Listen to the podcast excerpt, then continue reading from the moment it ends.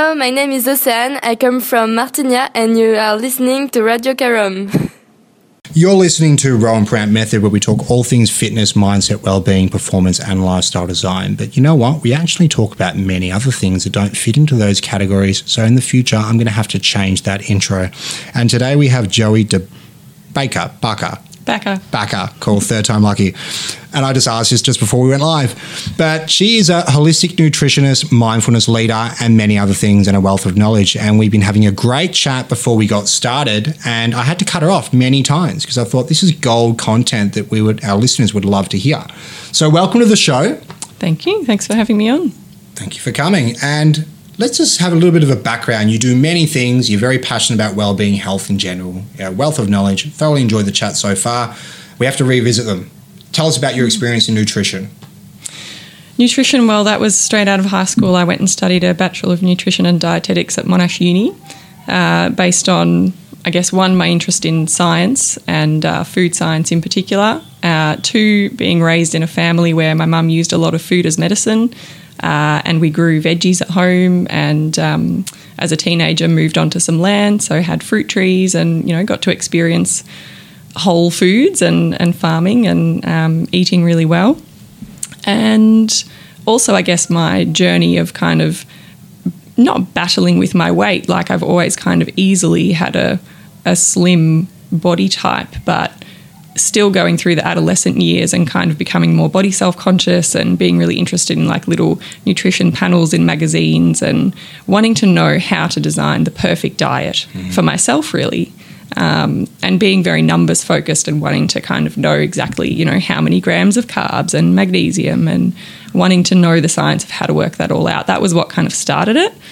Uh, and then through my uni years, kind of realizing, oh, there's a lot more to it than that, mm-hmm. uh, and working with people across the lifespan and in a lot of different settings. Um, yeah, just kind of grew my interests out to the whole of health and more than nutrition and diet, but kind of what makes us tick and what makes us use the knowledge that we have to make healthy choices uh, and what gets in the way of that. Yeah, uh, that's a fascinating topic. We were talking about it before, and I've always been an advocate for the fact that uh, information does not necessarily equal transformation. If mm. it did, everyone with a Google connection would be able to find the information and change their lives. So I'm curious as to why they don't do it. You mentioned the search for the perfect diet. Was that for you or was that for the public? It started out just for me, really. Yeah. Did yeah. you find it? No. Yeah it doesn't exist. Yeah, it's ever changing. Yeah, and it's uh, I mean what I kind of came to. Although you can of course work out with you know great equations what is your BMR, your basal metabolic rate. Uh, you can use activity factors and stress factors to kind of work out uh, what are your caloric needs and um, look at uh, there's EARs and RDIs, recommended daily intakes of um, all different nutrients for different age groups. So you can kind of work out a best guess of what your body needs on a nutrient level. And then you can look at food charts for what amounts of these nutrients are in different foods. But again, that's kind of it's very variable because it all depends on like this carrot, which soil was it grown in, when was it picked, uh, how was it farmed? Yeah. How fresh are you eating it? How are you preparing it? What other foods are you putting with it that affect the absorption of those nutrients? So, my very analytical mind that wanted things to be precise soon learned that there's so many variables here in these calculations. It's not precise enough for me. So, there's got to be another way mm. of working out what's the perfect way to eat. And what I came to was intuition and was actually connecting with your own body and being able to tell moment to moment uh, what's the right thing for me to eat. And of course, a whole lot of kind of anthropological information of just looking at, you know, what and the, the scientific evidence of different diets of, uh, you know, how humans meant to eat. Yeah, there's so many different perspectives or versions of that. A lot of people have their own opinions, so I'm curious to hear yours. But it sounds like you're applying, and I know we're going to touch on mindfulness, but being that mind body connection and being in tune with your body and how you're responding with certain foods. Is that what you're alluding to? Absolutely. Yeah. yeah. So being able to tune within and know uh, what qualities of foods you you feel like, what agrees with your digestion. Uh, what you feel like at different times of day. You know, there's all these different factors, and then of course there's our um, our social and cultural factors, our, our lifestyle. There's so many things that affect what we eat. So, you know, even if you can give someone the perfect meal plan, it's not necessarily going to be achievable because of all these different factors. So Yeah, a lot of people overlook that, and it's very short lived. Let's say they get a meal plan and they do it for a couple of weeks. They're usually going to return back to eating the way they used to, or they're going to. because it's built into our habits, because it's a daily thing, and it's yeah, it's caught up with our emotions, our social interactions, our culture. So it's got to be suitable for that. So ultimately, I think meal plans are useful for those short term. You know, it's it's useful to have some guidance to make change and do things for a short time. But ultimately, in the long term, we've got to kind of work it out uh, for ourselves with guidance at times to uh, to figure out how to best eat for ourselves, what suits our body type. So it's pretty much a trial and error sort of thing to figure out, Oh. or with guidance. yes and no. Like there's, you know, certainly uh, guidance, say, like Ayurveda is um, a system that I've studied that sort of originated in India about 5,000 years ago. The science of life is what Ayurveda means. Uh, and that looks at the elements, so um, fire, water, earth, and I'm a Vata Pitta. me too. Oh, really? I'm No not wonder we get surprised. and no wonder we share that sort of dynamic kind of interest in wanting to learn lots of different things. So Pitta people are very kind of driven, organized, uh, want to achieve, and Vata people tend to be quite creative, flexible, um, flow with different things. So when you've got both of those two doshas strong, then yeah, that's kind of what you get. So it, you know, Can you explain a kapha as well, just for our listeners? yeah, so kapha, uh, so there's three doshas, three kind of body constitutions uh, that Ayurveda puts forward. So vata being the more uh, space and air elements. So people would tend to be more lean, uh, creative, flexible, um, might be prone to anxiety, might be prone to uh, drying out kind of conditions like constipation or dry skin. Pitta is uh, got the fire element, fire and water elements, so more of that kind of drive, that organization, a medium kind of body type, prone to um, headaches, being judgmental, um, getting frustrated easily, you know. But so there's there's kind of when things are out of balance, how do they go? And then when things are in balance, Yeah. like there's the strengths. And then kapha is the earth and uh, water elements. So the more grounded, kind of rounder, softer body types, more prone to gaining weight, very steady, very reliable, um, able to kind of achieve things and not get too kind of blown off course. Yeah, So that was very thorough. Thank you very much. I've heard so many different explanations for it. I know a lot of people would find that very interesting. I found it fascinating looking at all the things associated with each type, and I could just categorize so many people in my head, family members, etc. What would be a sign of someone being in balance or someone being out of balance with their dosha type?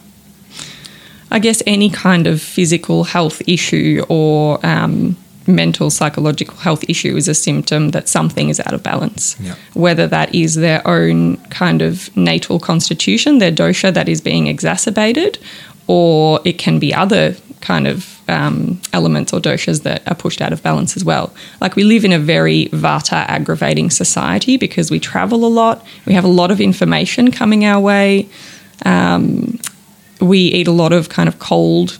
Uh, I know a lot of people that are health conscious. This was a game changer for a lot of people. Is recognizing that actually eating salads and smoothies is not very balancing for a lot of people Yeah. um, who already have that more sensitive digestion. So for me, eating kind of warmer foods, it, it just affirmed for me things that I already knew intuitively, and then could kind of learn about and go, oh, that's why I experienced that, and that's why this client experiences that. And I soon started to see patterns in my clients of these, although I never do like um, assessment. Like I haven't trained to that level to be able to do that, but I can see the patterns enough to know little bits of guidance about the qualities of food and the combinations that can help with their digestion. Does this have an impact on the interventions you work with your clients? Yeah, yeah, absolutely. Yeah. Yeah, in those ways of just sort of little, um, you know, if they are having, say, a smoothie for breakfast, it might be like, okay, how can we kind of warm that up a bit? Yeah. Um, or how can we simplify some of the meals? Or how can we add, say, a particular spice or condiment to help balance some meals?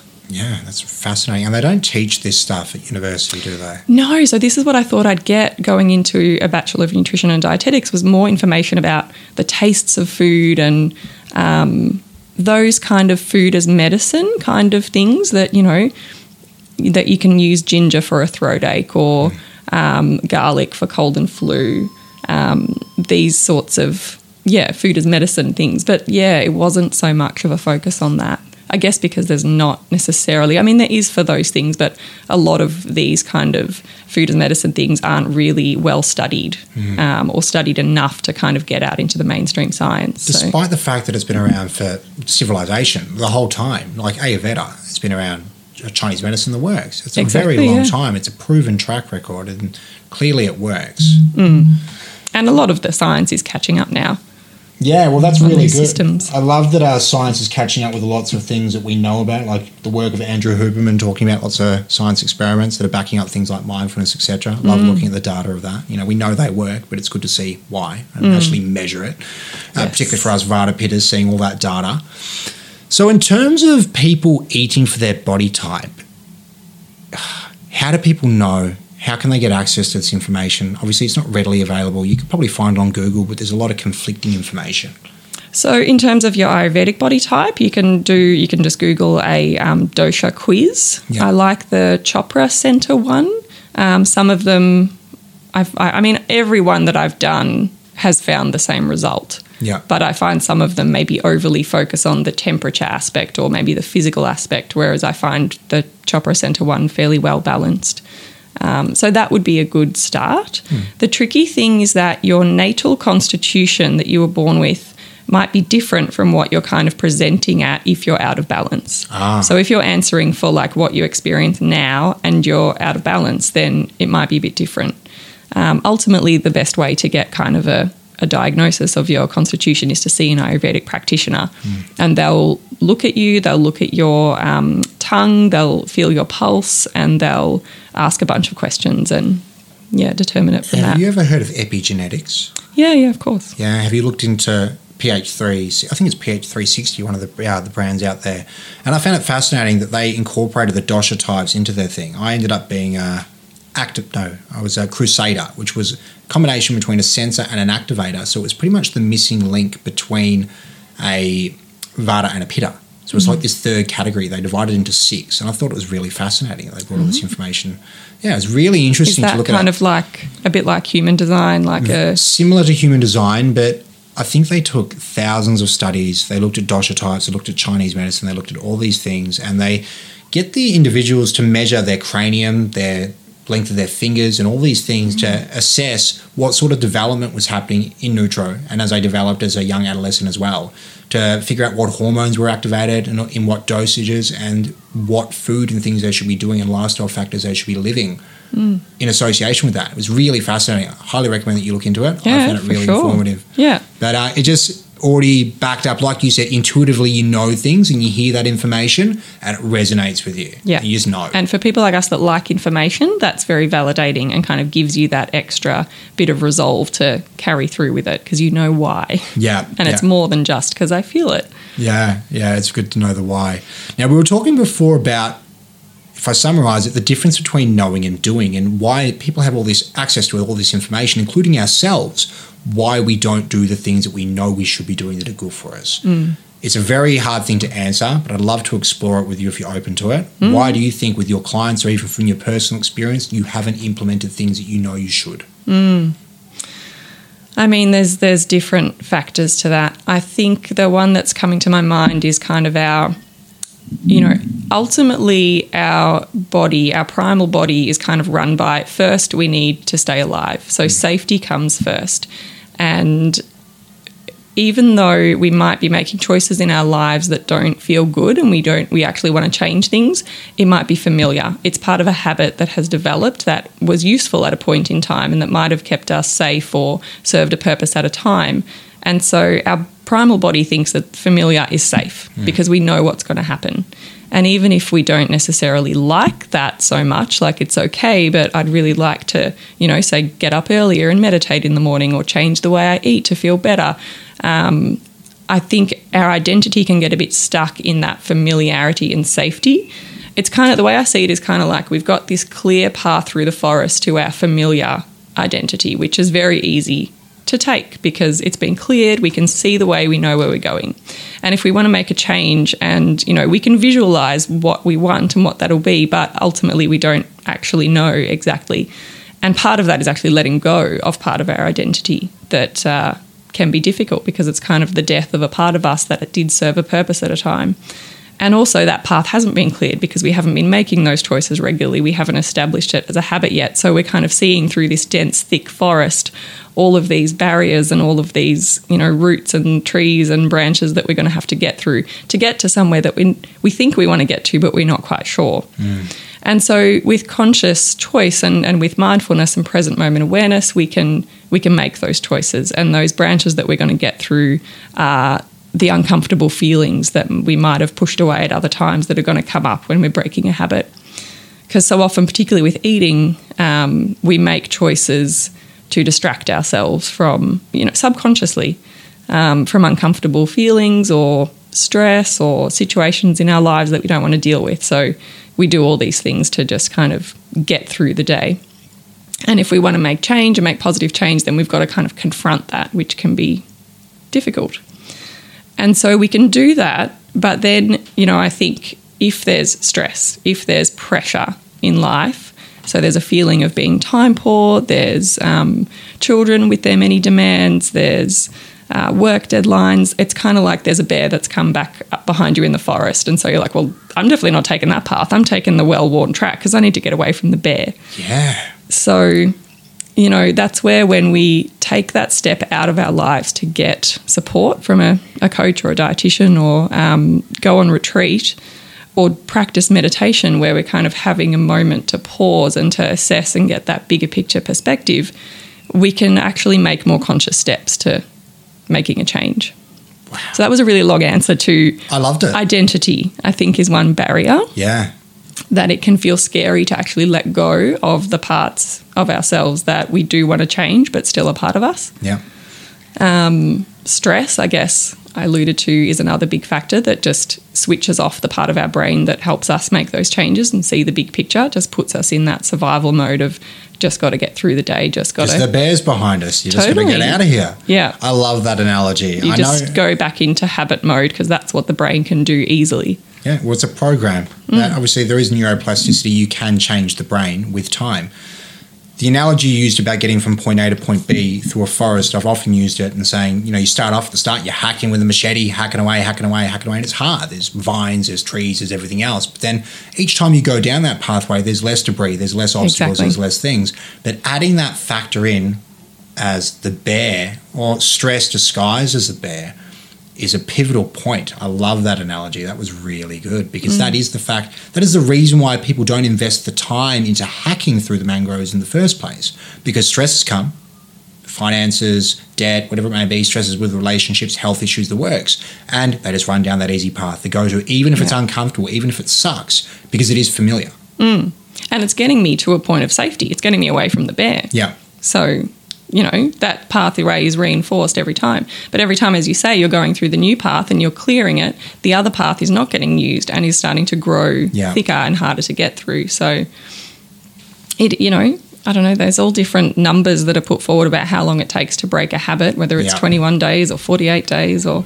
I read um, something recently where they were saying in terms of fitness, you approximately need six months to actually make going to the gym a habit. And if you have a gap, it's okay as long as you get straight back in there. So the length of the mm. gap will probably stop you from continuing to go. So, yeah, apparently some habits, like I can't remember what the analogy was um, of this particular study. It was just a recent thing that I happened to see. So, yeah, it is relevant. But that 21 day factor is only for certain things. But things like gym and probably lifestyle longer. changes definitely take longer.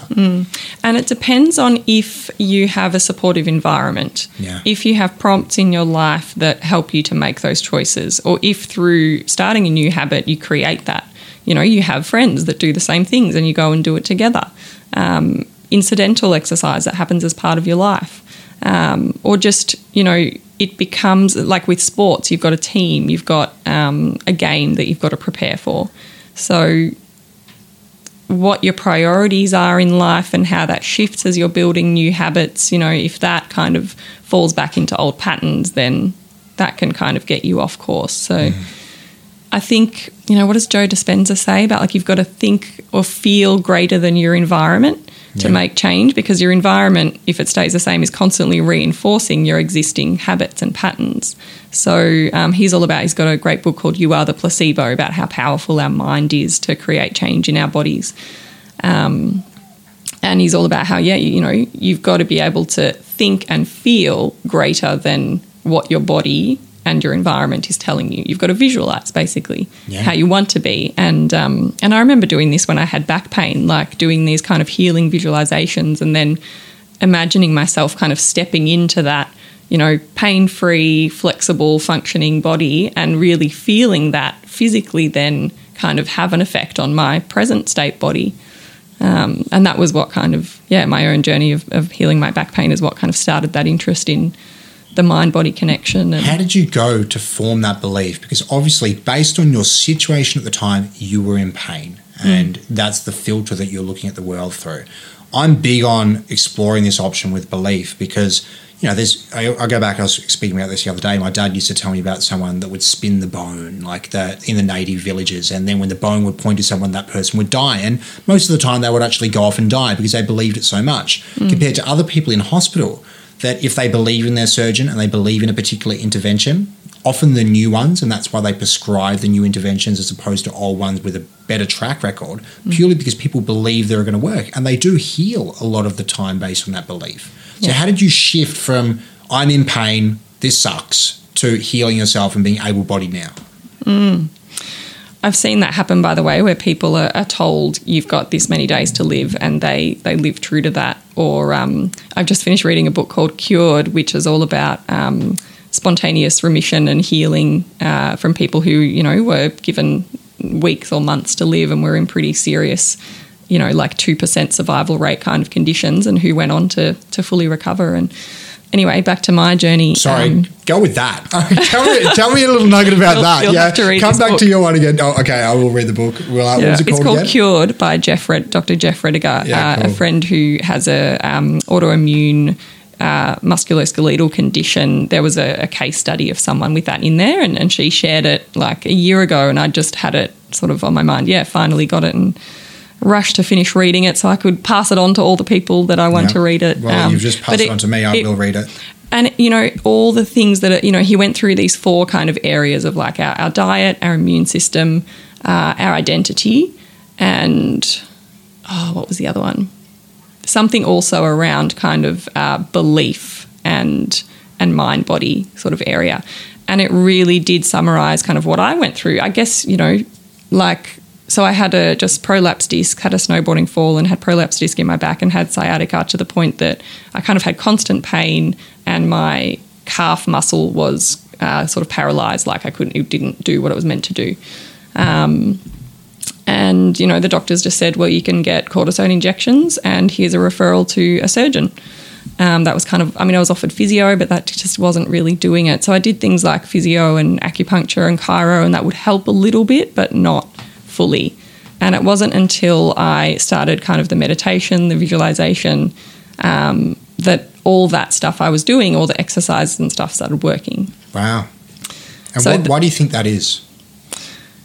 I think it's because, and tapping was a big, we spoke about uh, EFT, emotional freedom technique, tapping before as well. Um, I think that process helped me access the underlying reasons of why I was experiencing the back pain. And of course, there was a physical injury, but I think, you know, my predisposition to that and the reason that that developed into the sciatica afterwards was because of tension in my body and what that tension was related to, and the point in my life that I was just leaving uni, uh, starting work. And so that point of being like, you know, you've gone from school, you've gone to uni, it's all kind of predictable what you're going to do. And then it's like, well, now what? Now I can choose what I do with my life. So all of that fear of the future. That um, uncertainty. yeah, this is where I came across Louise Hay's book, Heal Your Body, as well, and you know, looked up all the things and went, oh, okay, metaphysically, this is the emotion or um, belief that this is related to, and so I started using those affirmations and doing the healing visualization and just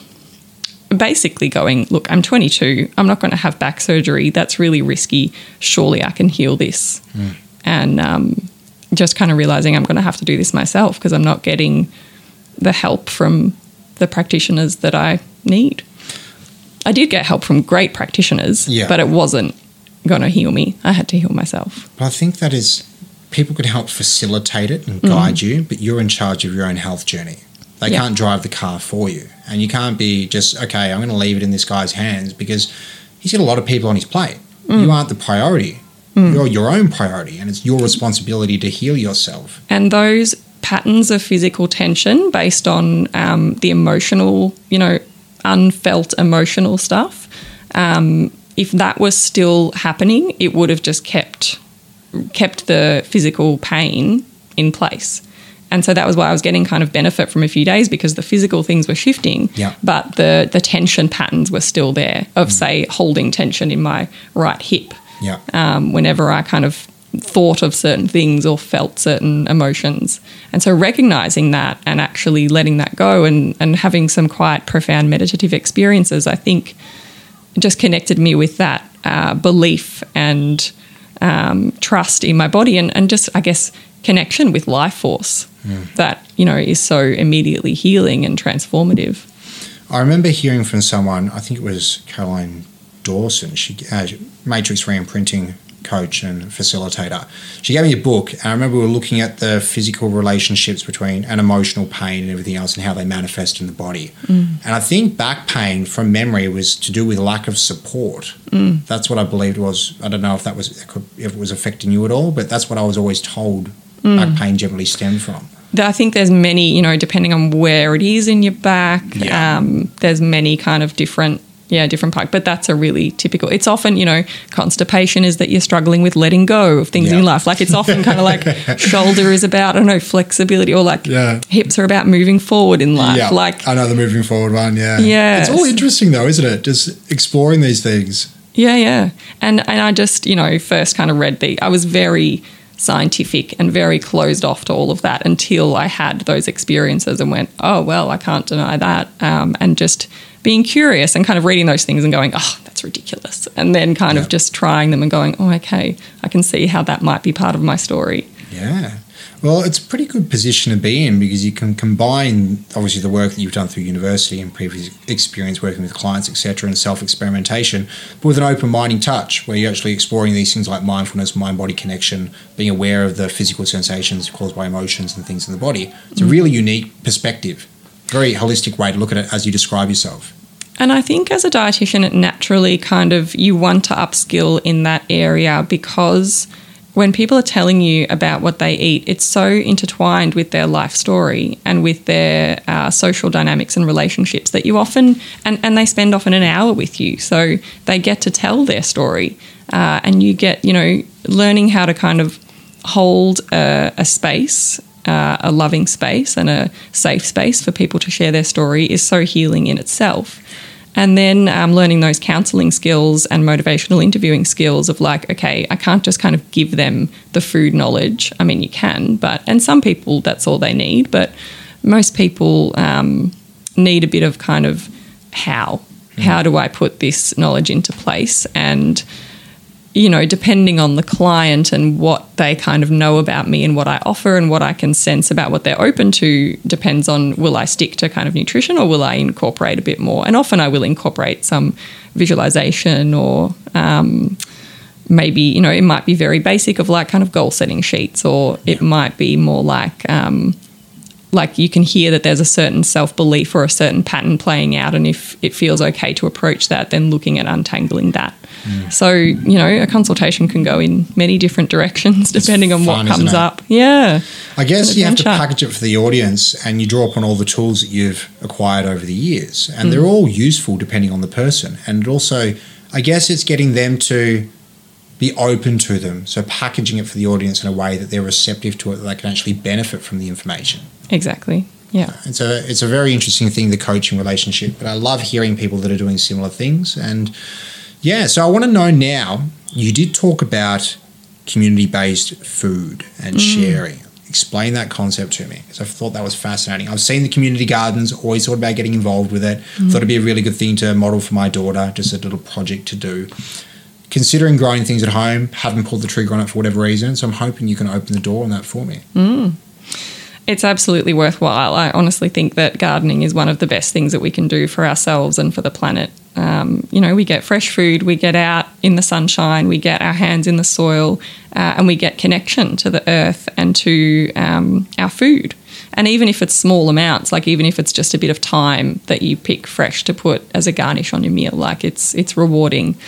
We uh, picked a bunch of our green tomatoes. We, I think that we must have planted them too late. It was a bit of a haphazard kind of like let's start a veggie garden as well once we've gotten chickens and sheep and all these other things and we ended up just planting what grew out of the compost with these other plants that we'd um, planted Yeah. anyway so we got about 20 ripe tomatoes for the season and about 2000 unripe tomatoes so we had like the cart full so we've just been making green tomato chutney uh, and Oh, it's so that's a good way rewarding it's it. so delicious yeah i mean there's always a use for everything Do your kids eat chutney?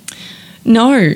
My kids are actually pretty plain eaters, and this one has chili in it, so I probably wouldn't give it to them. But we'll make another batch of a non-spicy version, and then I was yeah, just they'll give it a confirming that we actually had sound, and we do have sound, Oh, which is fantastic. I'm just making sure. So, anyone that was listening to a live broadcast through Radio Karam, it says that there is an error. No idea why, but we are live on Facebook right now. I just had to check that after our mishap earlier this week. So, where can someone start? Like me, Hmm. do not have the green thumb at all.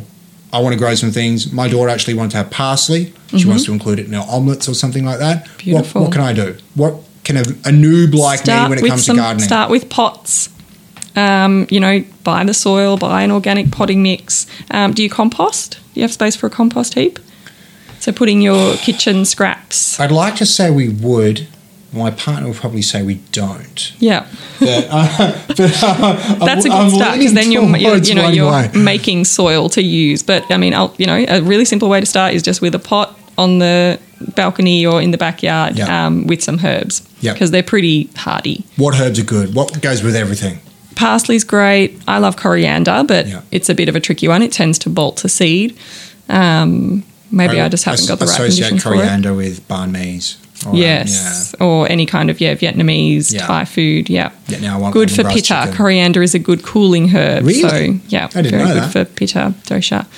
Um, what else? I mean, things like thyme and rosemary and mint are very hardy. So you know you you can't kill them. Um, parsley is very versatile, very high in iron. I'd start with some of those.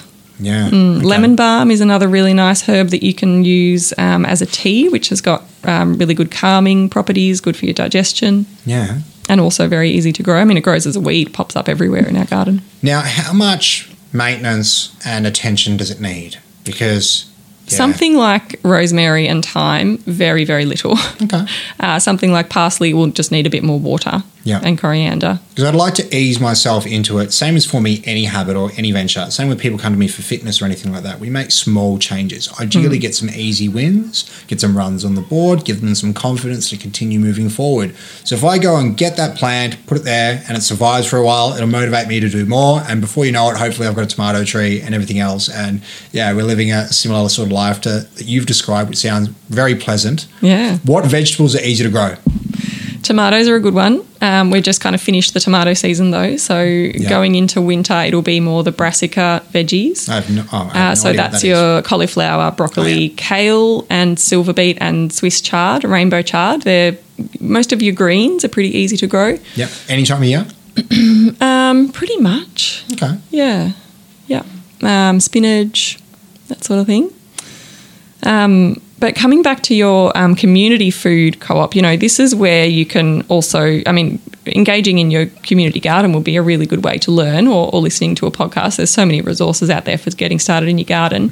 Um, but the whole community food idea is that we don't have to do it all ourselves. That we can eat local, homegrown food and we share it amongst our community, which is what used to happen, you know, 50 or so years ago. Just out of necessity because we didn't have such constant access to abundant food um, at the supermarket and the grocery store. So, you know, in a way, kind of we've become so affluent that we can afford all this food and food that's transported from all around the world uh, and all these packaged and processed foods. And we've kind of realized, oh, that's actually not very good for us or the planet. So we're kind of going back to what we used to do in providing more for ourselves and um, and each other in our neighborhood. I heard they're making plans to try and make it illegal to grow your own food. I heard that too, but I, I think that was overblown. I think that was an overreaction to some legislation around Okay. a farming thing. Yeah. Yeah, I don't know. Yeah, I hope so. Yeah. We've had enough changes. So, Um, in terms of food, what is the process? Because we were talking before about you potentially having a podcast with a farmer, and we are talking about where food comes from, the process that it goes through to get from where it is to the supermarket to our plates. What happens to food? What does it go through? And what's the difference between organic and just conventional food that you get from Woolies? Yeah, I'll start with that. Um, so these days, conventional um, produce will tend to be uh, grown in soil that has been uh, tilled or kind of uh, manually turned over, which disrupts the fungal networks in the soil, releases carbon into the atmosphere. Uh, it'll then be prepared with um, chemical fertilizers, nitrogen-based fertilizers. Uh, the the you know seeds will be planted, and then at some point they'll be spraying of pesticides or herbicides to get rid of uh, weeds or uh, you know insects or other pests that might come and damage the crop. So it's really kind of a you know we've got to get maximum crop production, and we've got to beat nature, and we've got to uh, improve on nature to kind of get that crop happening. So there's a lot of chemical inputs uh, okay, so then versus organic, it's really coming from more of an approach of nature's already got it figured out. How can we work with it to get good food production without having to use chemical inputs? So that that's the clear thing is there's not chemical pesticides, herbicides, or fertilizers used. It'll be um, compost made from uh, food scraps, animal manures, uh, green waste. Um, you know, seaweed, these sorts of things that naturally enrich the soil. Um, generally, no till farming methods, so trying to retain the fungal and bacterial networks in the soil through minimal disturbance. Um, what else? So, you know, there'll be organic sort of pest control methods used, like, I mean, say with the apples, like we get this codling moth, this little moth that kind of burrows inside the um, the apple and makes a little home inside it. So it doesn't do huge damage, but it remember turns. them in my nana's apples as a kid. Yeah, and you can still eat, you know, three quarters of the apple, but it turns a, a first grade apple into a second grade apple. So, um, one of the things that we just learned going to the Red Hill Show this year is what we can do is um, hang some uh, molasses and Vegemite because of the yeast. Uh, in the Vegemite, the animal is attracted to that and will kind of drown in there and then relieve the pressure on the apples. So, all these sorts of you know i mean there's so many other you know natural sprays and things natural pesticides that you can use to still get a high yield but i mean that's often the argument that's used is that organic doesn't give us high yields but the idea of organic systems is that it's not this monoculture massive crop kind of production system it's a diverse ecosystem. So particularly then when you're looking at um, permaculture that's really setting gardens and systems up with that view to be really self-sufficient and sustainable. Um, and then looking at biodynamics is a step further. It's a particular system that is all about kind of harnessing the energy of the cosmos in the particular preparations and fertilizers that are used and uh, working with the moon and the cycles of the earth. So, wow. Now, yeah. how is this accessible to the average person? Because I know just most people struggle to buy organic food purely because it's significantly more expensive than the conventional stuff. Yeah. And the other factor is it doesn't last as long because obviously it doesn't have all those all these whatever they've done to it to make sure that it stays on the shelf for longer and is okay for transport and stays in the fridge for longer. What how can they navigate mm. around that? Because obviously they're health conscious, they know there are benefits to it. What do you suggest? Obviously, growing it yourself would be one aspect. Absolutely, that's the cheapest way to do it for sure. Um, is that sustainable? So hypothetically, how long does it take for the average amount of fruit or vegetables to grow? Uh, I mean, in terms of fruit, planting fruit trees, you know, can take years before they're, you're getting a harvest. Mm. So that's a real long term investment. I mean, things like berries and uh, smaller kind of bush based fruits are going to be a bit quicker to get a harvest. Veggies are pretty quick, you know, that's a real good way to save and to get more of a veggie intake. I mean, this is the, you know, most Australians are not eating enough of any veggies, let alone organic veggies.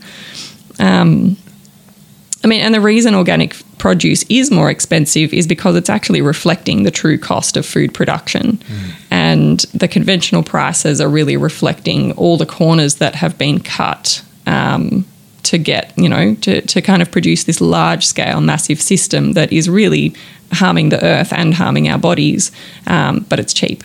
Mm. And so I kind of come back to you can't have all three out of convenience, quality, and cost You've either got to pay more to have convenient, healthy food, or you can have convenient, cheap food, but it's not going to be healthy. Yeah. Or you've got to put in the effort and have less convenience, you know, for growing your own, buying through food co ops, buying through farmers markets, um, getting to know kind of your local food supply to get cheaper, uh, good quality food. That's a really good way of looking at it. it um, yeah. So it's like, where do you want to, you know, do you want to drop the ball on Pick the your poison. if you want yeah. the quality, Yeah. you've either got to put in more money Yeah. or more effort.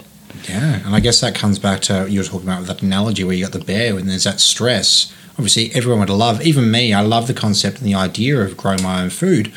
And I am going to commit to doing it, particularly after this conversation. But I've been putting that on the back pedal for ages. I just Mm. haven't pulled the trigger on it for whatever reason. The world keeps turning, things keep happening. There's responsibilities. Mm. You can buy it at the store. Why exactly, bother? Exactly. I have been a little bit more diligent about choosing things that are organic or at least grass fed when I'm buying meat and things like that as well. Yeah, And sort of yeah. steering towards doing that for various reasons. And the quality of the food is significantly better. Oh, the taste is yeah, and the freshness. So you know, um, this farmer that I mentioned, we were getting their veggie boxes delivered each week. So they're picked either the day before or on the morning, and they're delivered to us that day. So it's Yeah. super fresh.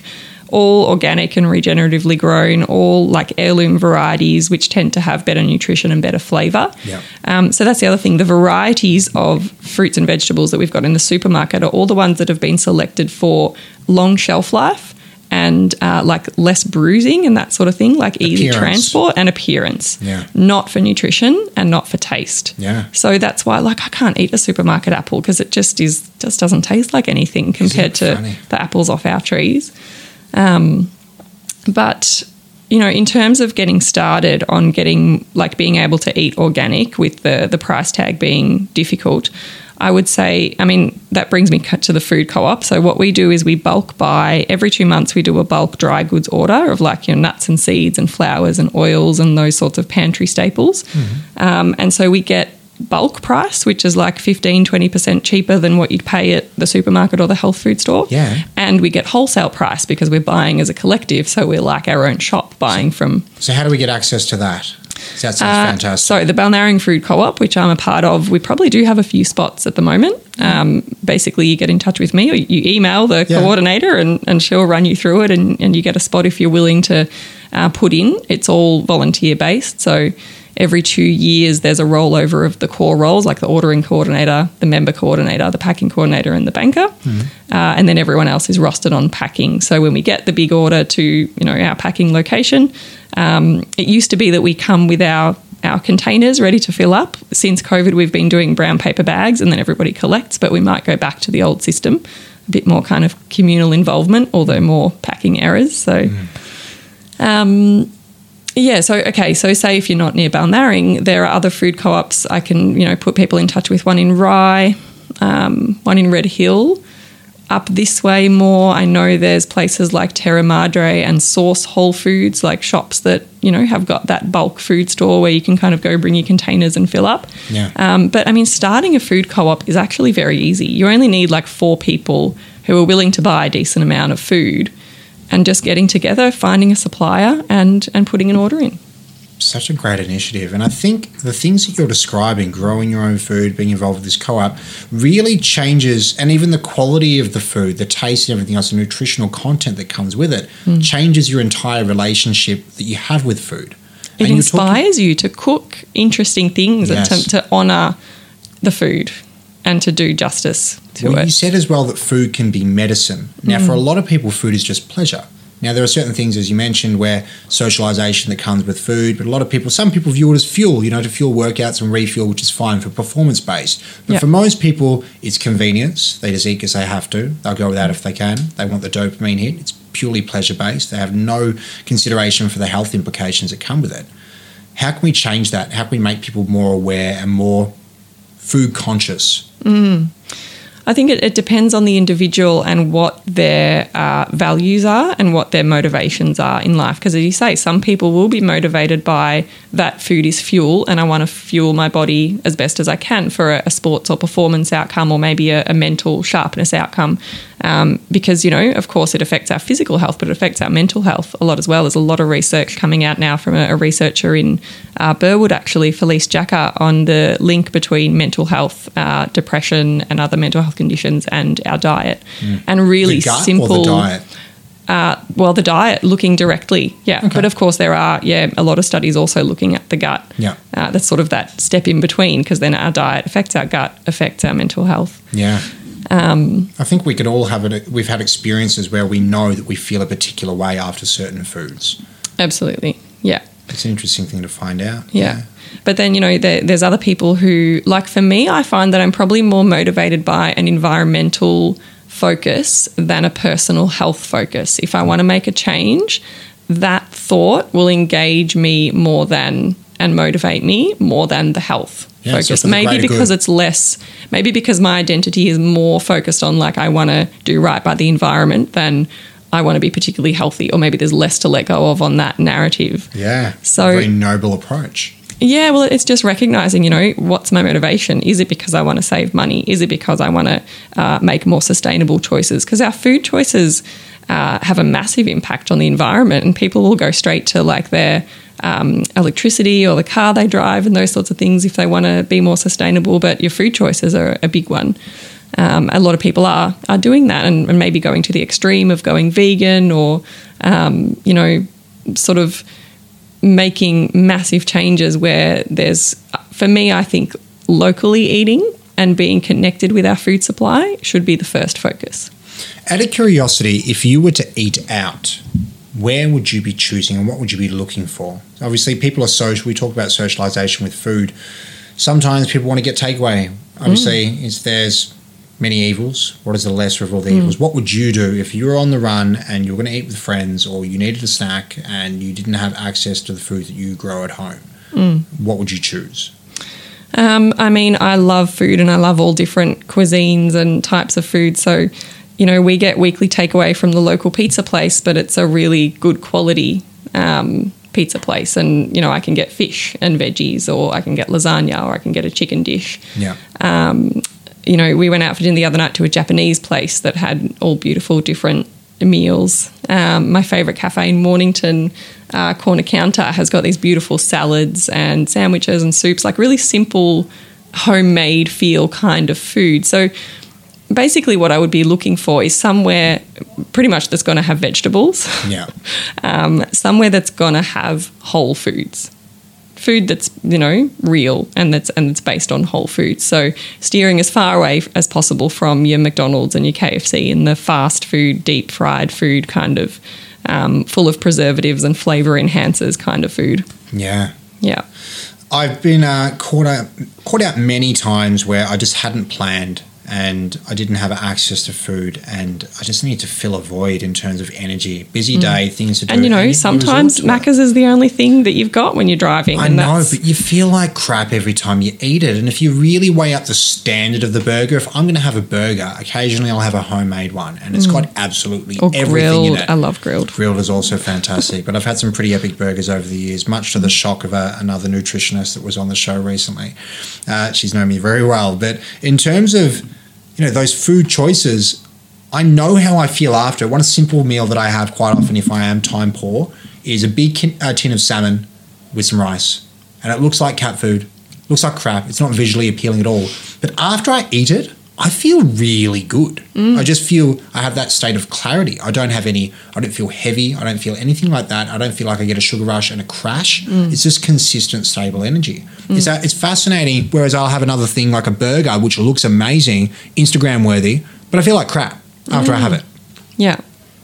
Interesting. Yeah. I mean, the, the rice and salmon is giving you your basic needs to refuel, to get your brain and, and system Protein, back online. all together. Yeah. Um, and so it's simple enough as well that it's easy to digest. Yeah. Um, so that's the thing with a lot of modern food. We have so much beautiful food and we want to make it delicious, but there's a lot going on in a burger or in, uh, you know, fancy restaurant kind of meals that it, just by the fact that there are so many different elements that your body has to try and digest, it, it can be more difficult We were talking because about there's different enzymes and um, you know a different kind of pH environment, a whole different kind of uh, stomach situation and small intestine situation that's needed to digest all these different nutrients. So if we've got so much going in in one go, um, it's just more difficult. But that's what most people want. They just want these sensationalized giant monstrosities of food with everything combined together. You were talking about Because. I think we also we want a feeling of fullness, whereas what we actually need is a feeling of satisfaction, and that's a big thing that I talk to people about. Is particularly whether it's for losing weight or health changes, uh, like chronic health conditions, or whether it's for improving their digestion, it's going to work across the board because you're giving your body space to actually digest your food properly and not overloading it. Um, but yeah, so often, you know, we want that feeling of like being jam packed full because it's kind of a bit numbing because all our blood rushes to our digestive system. It's busy processing all the food.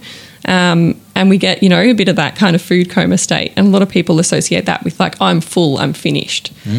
But in many cultures, they have um, a way of, uh, like in, in Japan, they say hara hachi bu. You're finished when you're 80% full. Um, in France, they don't even have a word for full. It's just I am no longer hungry, uh, is how you say you're finished. So, really, we need to actually be leaving space, physical space, in our stomach for all those enzymes and acids and digestive factors to go in there and break down the food. So, we need to stop when we're satisfied, when we're no longer hungry, rather than actually physically full.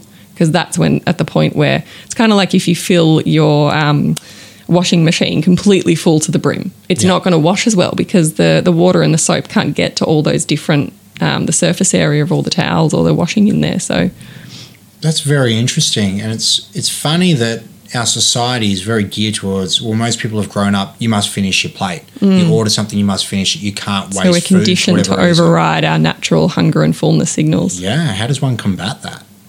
with mindfulness, Hmm. with tuning back in and connecting. Yeah. So I often encourage people to eat one mindful meal a week where they actually, their full focus for that meal is their food, their senses, and checking in as they go, chewing really slowly. I mean, that is a game changer. Yeah, um, And then checking in with their hunger and fullness levels as they go. So I'll sometimes get people to keep a, a food diary, but also a hunger and fullness diary. So before they eat, noting kind of on a scale, how hungry are you? And then after you eat, how full or satisfied are you? And just starting to notice patterns. yeah, that awareness that it cultivates. We were talking before about my experience with mindfulness, and I remember how slow everyone ate. So we did ten days silence in that Buddhist temple in Thailand, and they were encouraging us to eat mindfully. It was always vegetarian meals. And we'd sit there, and everyone would be just lifting, moving, placing, smelling, chewing, feeling the sensations, swallowing the food. And everyone said the food was terrible. I thought it wasn't too bad, but uh, everyone said it was horrific at the end of the 10 days. But there was one particular day where I came in, and all there was was a bread roll. And I picked up my bread roll, I put it on my plate, I looked at it, and I just looked around. It's only the one bread roll for me. And no matter how, I always ate as much as I could every time because I was going to be fighting Muay Thai after. So it was food was a fuel for me. I just ate it no matter how bad it was. Mm. And then I realized how people in the world would be really grateful for having this bread roll. And that was the message and that was a lesson. Anyway, on the last day, all these people come to me and they said that when they got in there and that they saw that there was only bread roll, they positioned themselves to watch me because no matter how bad the food was, they refused to eat it. I always went back for seconds because I didn't want to lose weight. So I just inhaled the food regardless. Probably not so mindful at the time. as I just wanted food. But yeah, that experience of being present. And I try to do that now from time to time, even with the first bite and really feel the sensations of a food. And I've mm-hmm. encouraged a lot of people to try it. And you get this whole new appreciation for the food itself. Very Absolutely. interesting. Mm. It's such a game changer because so often we're we're off in our heads, we're distracted, we're eating on the run, even we're not even sitting down. Um, so when you actually stop and tune into your senses and appreciate your food, you get the connection that you're after when you're eating. You you know sometimes you get the feeling of gratitude of like how lucky am I to be eating this food, and you think of where it was grown and where it came from, and what a great thing it is that you're able to eat it at this point in time. that appreciation of the food and also slowing down to give your body a chance to actually be aware that it is eating as opposed to just shoveling it down and going well beyond your capacity. We are running out of time. Now, I want to go over a couple of things. We are going to have to have you back because I know you're doing some great initiatives with women's groups. I definitely want to share that with people in the future. And we want to talk more about mindfulness. We've touched on it a little bit, so we're going to have to have you back. How can Yeah, people that'd be get in contact with you now? Uh, probably Instagram, Living Nutrition, or uh, Facebook page. Living Nutrition has got my mobile number on it and my email. Yeah. So go, yeah, Instagram, mobile, or email because my website is currently down Yeah. because I'm I'm really working very little. I'm I'm raising three kids and started a farm and helping out my mum and yeah, running motherhood circles is kind of Can you expand on that? Just before we finish, what are these motherhood circles that you run? And just in case someone wants to get access to them. Yeah, yeah. So it's a monthly circle uh, for uh, not just mothers with children, but um, women of kind of childbearing age um, to come together to sit in circle. It's kind of a bit of a ritual that we go through of lighting candles and um, saying a little kind of motherhood invocation to call ourselves present. And then every woman has a chance to speak and to be heard uninterrupted. Uh, and, and everybody in circle is invited to hold a loving space for every woman that's there. So this is something I started attending when my second, when I was pregnant with my second. It was run by um, my doula at the time, and a, a whole bunch of us that are still friends now, sort of all met and attended that circle regularly. And then it was for pregnant women and uh, sort of fourth trimester, like new baby mothers.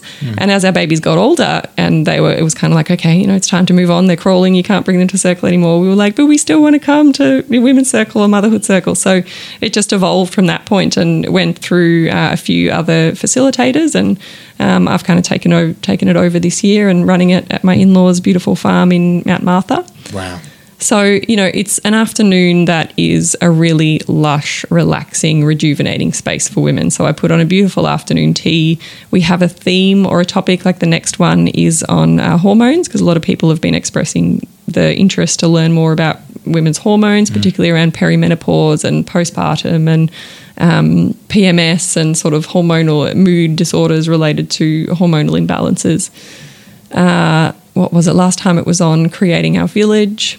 Uh, we've done tapping, uh, a subconscious flow process. So, yeah, Sounds like a great initiative. yeah, it's a really nourishing space for mums to Excellent. come and, uh, you know, be held by one another. It's kind of Yeah. bringing back those ancient ways of learning and connecting rather than just that didactic kind of.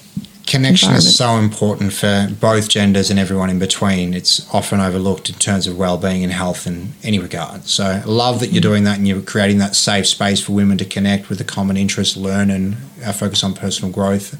And as you said, hold space for each other. So it's an amazing initiative. We are at the end of the show. For everyone that's listening, next week I'm going to be doing another solo episode. I believe it's next week, and we're going to be doing probably another 30 to 50 reasons why you feel like crap and you think your life sucks. And we're going to add some things in about what you can do about it. So I hope you enjoyed the session. Reach out to Joey when you get the chance, and we will speak to you next week. Have a great night.